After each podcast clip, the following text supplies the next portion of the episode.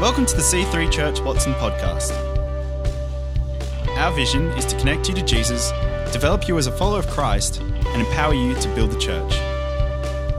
We hope you are blessed by this week's message. Good morning. My name is Paul, if I haven't met you. And today, introducing a new series called I Can Relate.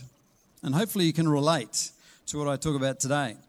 But basically, every one of us can relate. We're made to relate right from a young, very, very young age. Our little, littlest grandson, right from that tiny, tiny age, is searching for eyes. And then he locks on and a big smile. Because we're born to relate. We're made for relationship. It's not good for us to be alone. Now have a look at this verse here in Matthew 5, verse 9. Jesus says, Blessed are the peacemakers, for they shall be called the children of God. My question for you today is Are you a peacemaker? Because if you are a peacemaker, you're going to be blessed. And there's a special blessing for peacemakers. Uh, I don't know about you, but when I was a young child and staying with grandma, and she brought out grandma's specialty, which is some weird thing that mum has never made, but it's grandma's specialty, like broccoli pie or, you know, steak and kidney pudding or some weird thing that you, even the sound of it, you automatically think, this is going to be really bad. And you, and you taste it, and she says to you after the first bite, Do you like it? And as a child, you don't notice that what she's really asking is, Do you like me? And so you just say, No, it's disgusting. And I remember going to a relative's place who invited the family over. Uh, he was, wasn't married at the time and he was new in Canberra. He was really excited to be in the same city as some relatives and invited us over. He gave us dinner. It was quite a nice dinner. And then we had dessert. And he'd been promising, we got ice cream for dessert. This is awesome ice cream. And then he brought out the ice cream, and it was cassata ice cream, which I'd never had before, which has nuts in it and bits of lemon peel and cherry. And what the heck is this? No, I don't like it. And there was a decided coldness about the rest of the night. Just a, a mood of, why did you have to bring those kids with you kind of mood. And uh, so, from a very young age, we can learn that if you want to keep the peace, sometimes you just don't say what you're thinking or you lie. And it can get into you, your mind that that's what you need to do to keep the peace. But you know what? Jesus never asked us to keep the peace and be peacekeepers. He wants us to be peacemakers. And it's a very different thing to being a, being, between being a peacekeeper and a peacemaker. And some of us just live our lives being peacekeepers. You know, the UN peacekeeping force doesn't actually solve any problems, it just keeps people apart. It just tries to stop them from hitting each other. But the underlying issues are all still there. That's not peacemaking, it's peacekeeping. And some of us do that in our families. We just, oh, well, you know, just let's all be happy. Let's keep happy, keep happy. Everyone be nice. But the issues are not being addressed. It's not peacemaking. And Jesus said, Blessed are the peacemakers it means you've got to actually make something. And I know that there are families in this church and you're just trying to keep the peace, trying not to stir up the trouble, but you're not making peace. So, issues don't go away, they tend to smolder and gather ammunition ready for the explosion to happen at some point. You know, it's like if a guy gets married and uh, he decides right from first morning of the honeymoon that he's going to follow his usual routine as a single guy, which is to jump out of bed in the morning and on his way to the, the bathroom, give a really loud burp, and then laugh at himself because that's so funny. And his wife is disgusted but kind of gives a bit of a laugh. and then doesn't want to say anything because we're just married, don't want to stir the pot, don't want to be the first person in this marriage to criticize the other person. And then the next day it happens again, and then the next day again, and then a year later it's still happening, and two years later, and now the wife is, oh, I've got to put up with this burping every morning, and then by seven years later, she's just ready to crack. If that guy burps this morning, and then, and then going to bed at night, if I hear that burp, she starts thinking about bringing in a chainsaw to leave under the bed. It's probably a bit extreme, a little bit. She's keeping the peace, but she's not making any peace. So many of us think that we only have two options when we have a disagreement or an issue with somebody. We think, okay, well, if I tell the truth, I might destroy this relationship. So I've, that's one choice. And the other choice is that I, I don't say anything. I, I keep the relationship, but I just suffer eh, and I'm, I'm frustrated and I have this growing resentment. And this happens in lots of different contexts, like in marriage, like in a parent child situation where your 16 year old son is starting to just not listen to you. And he's getting some friends that you're not happy with, but what do you do? Or in the workplace where you have a boss who explodes with anger at the drop of a hat and then uh, in a major decision says this is the way we're going to do it doesn't ask for any consultation and Nobody wants to be the one to put up their hand and disagree and, and destroy their career or destroy their relationship and, and become an enemy of this guy. Because they think that they've either got to make an enemy or become frustrated and resentful. This company called Vital, Vital Smarts in America surveyed thousands of people all over the world, asking them if you knew there would be absolutely no consequences and you could say whatever you wanted to say and nothing would change, nothing, there'd be no negative effect. Is there anybody in your life that you would say something to? And if so, what would you say to them? Have a look at these responses. To my boss, you have single handedly driven away every good employee we've ever had. I can no longer tolerate your condescending tone, your micromanaging, or your hypocritical words and actions related to work. What's it say? We are supposed to. It's got the, the P's haven't come out on that line. Or this one, to my wife, We've been together a long time, but now it's time to consider us going our separate ways. You know, how many relationships are not destroyed by violence, but by silence? These people have not talked about the issues, they've just kept the peace. They haven't made any peace. Think about the consequences of not saying something. Look at this one. To my supervisor, you're an idiot. Can you imagine that working relationship? This guy has got to do what this guy says, and there's just this brooding, seething mass of disrespect coming through. To my friend, I betrayed your confidence by sharing with someone else something you told me in private. I'm so sorry, and I, could, I wish I could change it if I could. How does guilt show up when it's not talked about? in a relationship.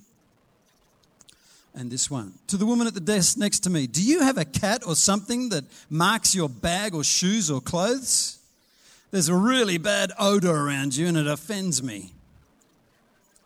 Imagine working with those two having to work on a project together and nothing being said about the elephant in the room or the elephant like smell in the room. It's interesting, the lesson from all of these is this if you don't talk it out, you're going to act it out. It'll come out.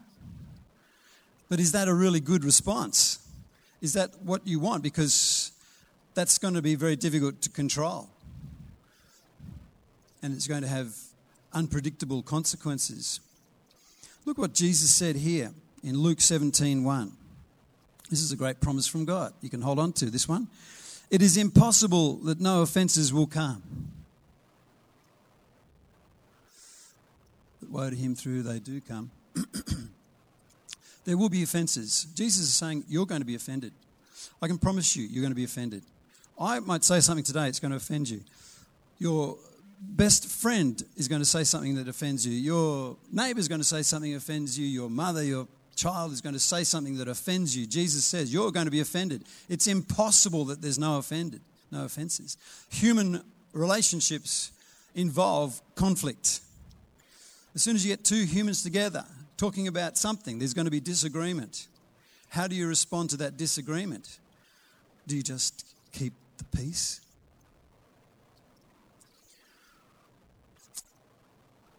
You have to learn to have good conflict. That's the secret. There's a difference between good conflict and bad conflict. And I'm suggesting to you that in between not saying anything and saying something that destroys a relationship is a third option. it's not being silent, it's not just putting up with it. You know, a pastor talks to a husband and wife and he says, talks to them about how they cope with conflict. And the wife says, We haven't had a conflict or an argument for seven years, have we? And the husband says, mm See, there's one way that you can avoid conflict all your life, and that is have a meaningless life. Just have a meaningless life, and you will have no conflict. Do what that guy did, and just never disagree with anybody. Just, just be walked over by everybody, and you'll have a totally conflict free life. But as soon as you get something meaningful happening in your life, something that means something to you, I can guarantee there's going to be conflict involved. As soon as you, you go into this dream marriage that you've been waiting for and believing for. This is it. This is the one. This is the guy of my dreams. This is the girl of my life. And now we're going to have a happy ever after relationship. But then you find out that what's meaningful to you is different to what's meaningful to her and how it actually works out. This expectation is a kind, a kind of different thing. And I thought we were going to do things this way. Yeah, well, I thought we were going to do things this way. We had a young guy in our church who visited years ago, and his marriage was over in six months. And I spoke to him afterwards. What was the problem? Oh, well, she just didn't want to do things the way I wanted to do them. Oh, duh. That's part of the trick in marriage. And Rob Bruce said, Amen. And Ty said, Amen. All the, all the married people said, Amen. You've got to learn how to deal with the disagreements and you can be silent if you want. You can be violent if you want. But there's consequences involved.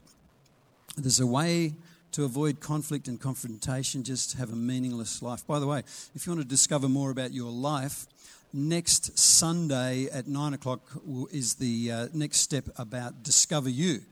And it's all about your gifts and what God has called you to do. So if you'd like to do that next step, you haven't done it before, during this service upstairs, we're doing a thing on Discover You. You can jump in on that one. okay. You know, the, the quality of your relationships, how do you measure that? I can tell you one very, very powerful measurement of the quality of your relationship, and it's this how long between the issue coming up and when you start talking calmly about it? Not when you start shrieking about it and throwing things, but how long between when the issue arises and when you start talking about it in a calm, generous way? And the idea in marriage and in any other relationship is trying to get that into a really small distance so it doesn't take long. You know, Jesus says, uh, don't let the sun go down on your anger. He, he wants us to keep a, clean slate, keep the memory bank clear, keep the in tray empty. In tray of issues, just keep clearing it out. Don't just let it keep building up. Okay, I've now got 846 bad issues with this person. Haven't talked about them yet, but it's coming. That's a measurement. How healthy is your relationship? Does it take a long time? You know, we all know that God brings challenges into our world. It's part of Him growing our faith. So He brought a lion to David, he brought a bear to David, he brought Goliath to David, he brought all these armies to David. They were challenges that he brought into his life. But God also brought conflict into David's life. And he brings conflict and challenges into our life because challenges build our faith and conflict builds our love. It builds our capacity as a human being. David was pretty good at challenges and he was pretty hopeless at conflicts. You know, his first wife that he married uh, because he chopped off Goliath's head and he got this woman as a prize. Congratulations. But when uh, she criticized him and showed disrespect, he couldn't cope with that and he said, you know, he basically dissed her, and it says in the Bible that she never had any more children. We never hear anything more about her. Obviously, he never spent any intimate time with her after that moment. Is that a great way to deal with conflict? No. What about this in 1 Kings, chapter 1, verse 6?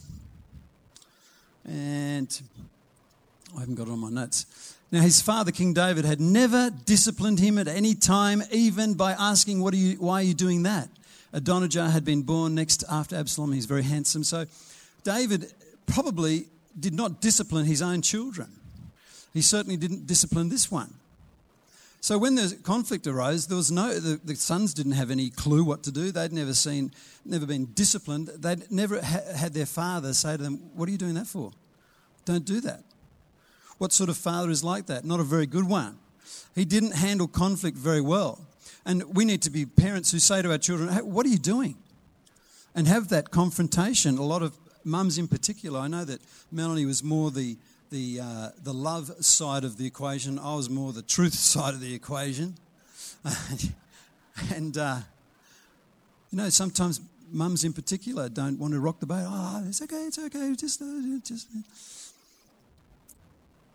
David was like that. Okay, how do you do it?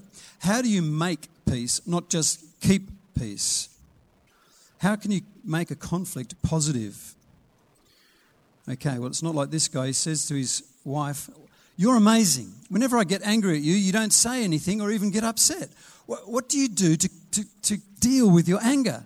And his wife says, Well, I, to be honest, I, I just go to the bathroom and clean it. And he says, Well, how does that help you deal with being angry with me? She says, Well, I use your toothbrush. That's possibly not a powerful way to build the relationship and make peace. Ephesians 4, verse 15. Here it is. This is the clue. Instead, Paul says, we will speak the truth in love, growing in every way more and more like Christ, who's head of the body, the church. Christ, it says, was filled with grace and truth and uh, truth and love, a similar deal. The, this is the message from God. If you want to build peace, you need to speak the truth in love. And the choice is not do I speak the truth and lose the relationship, or do I just keep loving the person but I lose the sense of what's right and wrong? And God says you've got to do both. That's the, that's the secret. That's the biggest secret for any relationship you have is you must be able to speak the truth in love. You must be able to do both. It's a powerful, powerful secret. Love, God is love. He's love himself. He demonstrated his love by sacrificing his love for his enemies. He has never ending compassion. He wants us to do everything out of love. The greatest of all is love. But we know parents who, like King David, believed that they what they were doing was loving for their kids, and they just never addressed certain issues because they didn't. They were afraid that the child would run away from home, or they'd lose that friendship, or they wouldn't, you know. And that child just went more and more off the rails, just like David's son Adonijah. They went more and more off the rails, and the sad thing is, as, as they walked away from God, they also walked away from their parents. Love is vital we're told to speak the truth in love. But if that's all we offer, it's not enough. It's only one side of the equation. And it also builds up resentment in the parents that can explode in an out of control way. Truth. God loves truth. He speaks the truth. Jesus said, I am the truth. He commands us to not lie. He tells us to speak the truth. But we know people, and as I said, this is my weakness uh, that I've had to temper with love. And I know guys, as a, a, a, guy who I lived with in America as an exchange student, and he was just so big on speaking the truth, speaking the truth. He's very black and white. That's right, that's wrong. You are wrong. And he's just speaking the truth all the time and did not care about that person, did not care about that relationship. And so he's ended up now in his late 60s. He has three um, broken marriages behind him. Christian guy, hello. Very concerned about the truth. The Bible is the truth three broken marriages. His kids don't want to talk to him. Very few friends. Spends the whole time on the internet writing emails about complaining about something because he's so big on the truth. Truth alone will not do it. The answer is to do both. We make peace with both. We take both, one in each hand. We've got a hand for love, a hand for truth. Use both of them. What does it mean to speak in love? Well, love is all about the environment that we create before we speak the truth. Because it's very important that people know how much we care, otherwise, they don't care how much we know. And so we create this safe space that through no, this person knows that I care about them. And we create that. We make sure they know we respect them. We have a, we're, we're here and we, we make sure they know we're not out to get them. We're not out to harm them or their reputation we remind each other of what we share in common, what goals we have, and we're working together. Okay, what does it mean to speak the truth? Well, to make the peace, we have to take the risk and actually go there. If you're a peacekeeper to, today, your children know you love them, but you have to go there in that context. In the love that you've created, you speak the truth. And you can do it in a loving way. And the best, most powerful way to do it is just state the facts, not the story. Because facts and story are not always the same. Sometimes we can just go in with a story and misinterpret all the facts. So if it's a person in the office, a fact is saying to them, I've noticed last week you've been late to work three times. That's a fact. A story would be to go to the person and say, Hey, you're, you're a lazy freeloader, you know that? Okay, that's an interpretation of the facts. If you've got a difficult conversation that you need to have with somebody, just talk about the facts. This is what I'm noticing. Am I right? Am I right with this? Am I right that your friends are, uh, are using drugs? Because that's what it seems like to me. Is that, are they the sort of people you want to hang around and have that conversation? Speaking the truth a number of times as a principal, when I was trying to sort out uh, young teenage girl issues, which was a really scary thing to do, and in the end, I just handed it over to a female staff member uh, who got the whole thing. But the number of times when I'd say, uh, "Okay, so why did you go and rip her hair out?" Well, because she was she was dissing me. She was being doing that. Well, what what do you mean she was disrespecting you and she didn't like you. Well, she was over there talking to so and so, and I saw them. They looked at me and then they smiled, and I knew right then she was talking about me. And I went over and I just started pulling her hair. So she, the facts were that two people were talking and they seemed to look at her. The story was, it's all about me and they're, they're destroying me. Never act on a story, only act on the fact Never even worry, don't even mention the story. Talk about the fact. What does this mean when I see that? When, when, you, when I've asked you so many times to do this and you, and you just don't do it, it feels like you're not really interested. Is that true? And that's the sticking to the fact. It's the difficult truth, but it's saying it in love. Speaking the truth means focusing on the facts, agreeing, again on what we're about. And uh, remembering that what we're about is I, I, want this relationship to work. And we go in, I say, oh, I really want this to work. I don't want to attack you. I don't, I don't have anything but respect for you. I love you. And I, I really want this relationship to keep going. And so I just want to ask a question and see what you have to say about it. Jesus was quite happy to go in and confront even his closest friends. Peter, what you're saying right now is exactly what I'm hearing from the devil when he's talking to me. So, is there a reason for that? You know.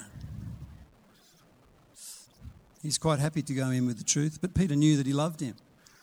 and, uh, and copped it. Can you make, can you become a peacemaker? Yes, you can. You just need to hold on to both the love and the truth. Speaking the truth in love. And you know why? Because it's exactly what God's done. He created the whole context by demonstrating his love for us. Look at this 1 John 4, verses 9 and 10. God showed how much he loved us by sending his one and only Son into the world so that we might have eternal life through him. This is real love, not that we loved God, but that he loved us and sent his Son as a sacrifice to take away our sins. He says, This is the context, guys. I totally love you. I totally love you, and I'm, I'm prepared to give everything I have for you. And here's the truth if you don't turn to me, you're in big trouble. And uh, you need to, to, to repent. You need to admit that you're in trouble. Turn to me, and you're going to have life. He gave us the in love, and He spoke the truth. And He continues to do that today. This is the age of grace. This is the age when love is shown and truth is spoken. And as we go into our workplaces, we can do the same thing. We can show people the love and just occasionally drop in a little bit of salt, drop in a little bit of truth. And because those people in your workplace know that you love them, because your family members know that you love them, they'll listen to you when you, sell, when you tell them the truth. And because you're praying, God's working on it with you as well. Thanks for listening. To find out more about our church, find us online at c3churchwatson.com.au. We hope to see you in church again this weekend.